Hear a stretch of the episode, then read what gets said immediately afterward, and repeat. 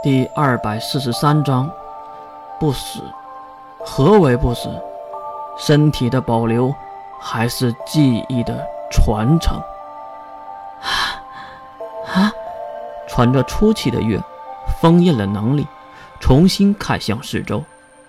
因为尘埃已经落去，视线逐渐的清晰了起来。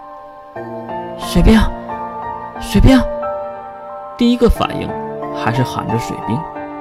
然后跟着水兵那薄弱的能力波动寻找了过去，来到离战斗处很远的地方，才看到坐在地面上捂着小腹的水兵。他灰头土脸的，嘴角还有那已经干枯的血液。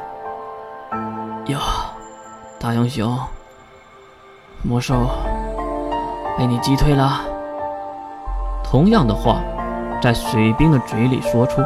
仿佛又回到了月变成少女前和皮索斯的那一战，月也理所应当的、应景的回答了那句：“唉，魔兽不死不灭，哪能被我斩杀呢？真的很难想象，这样的东西竟然还有十个。啊，刚才的是排行内的魔兽吗？啊？”月被水兵说的愣神儿了，因为他说出了心中所想。不不不不不，我我可什么都没说呀！看到月奇怪的样子，水兵无奈的摇摇头。好了，我不问了。话说，能拉我一把吗？水兵对面前的银发少女伸出了手，月也是一把将水兵拉了起来，而水兵也是顺势的倒在了他的身上。机会难得，水兵当然也是吃了豆腐。喂，月也是发现了问题，瞪向抱着他的水兵。水兵唉声叹气起来：“哎呀，我可是伤员呐！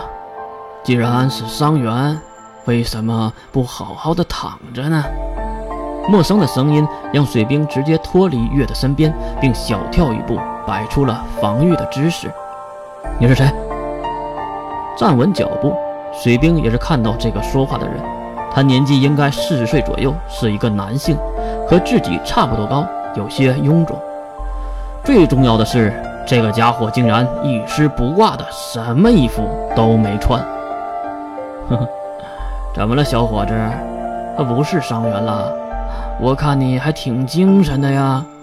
油腻的大叔嬉皮笑脸的开着玩笑，可是水兵已经不记得了。刚才的战场上还有这号人物吗？月，他是谁啊？既然大叔不愿意说，水兵也只能问月了。你不记得了？来的时候那个魔兽的手中那个脑袋？啊！水兵回想了一下，恍然大悟的瞪大双眼。难道……啊，我都忘了还有这事儿。然后水兵。转头看向男人，深深的鞠了一躬。晚辈多有得罪，想必您是金氏一族的人吧？水兵故意的没有说出对方一族的全称。看到水兵的态度转变，老者还是温和的笑了起来。你有什么可得罪的呀？是我这个老者在晚辈面前丢脸了。确实，水兵多么礼貌。月就多么没有家教，呃，一句确实让光着的老者尴尬无比。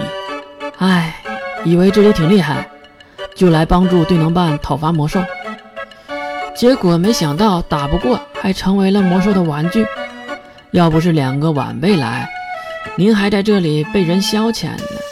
哼哼，还真是给你们的族人争光啊！月。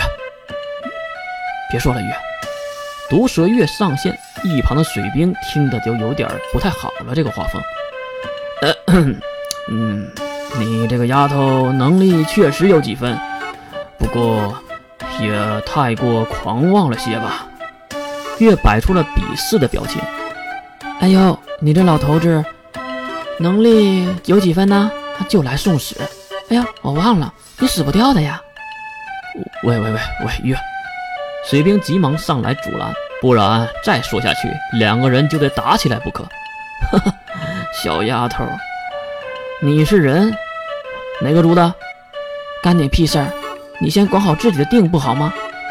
呃，老者差点被月气吐血，可是自己确实光着呢，而且还和一个小丫头置气。好，好，好，我是长辈，我给你表个态，毕竟是你搭救了我，我在这里感谢了啊！别说，老者对月鞠躬，不过没穿衣服，总感觉很诡异。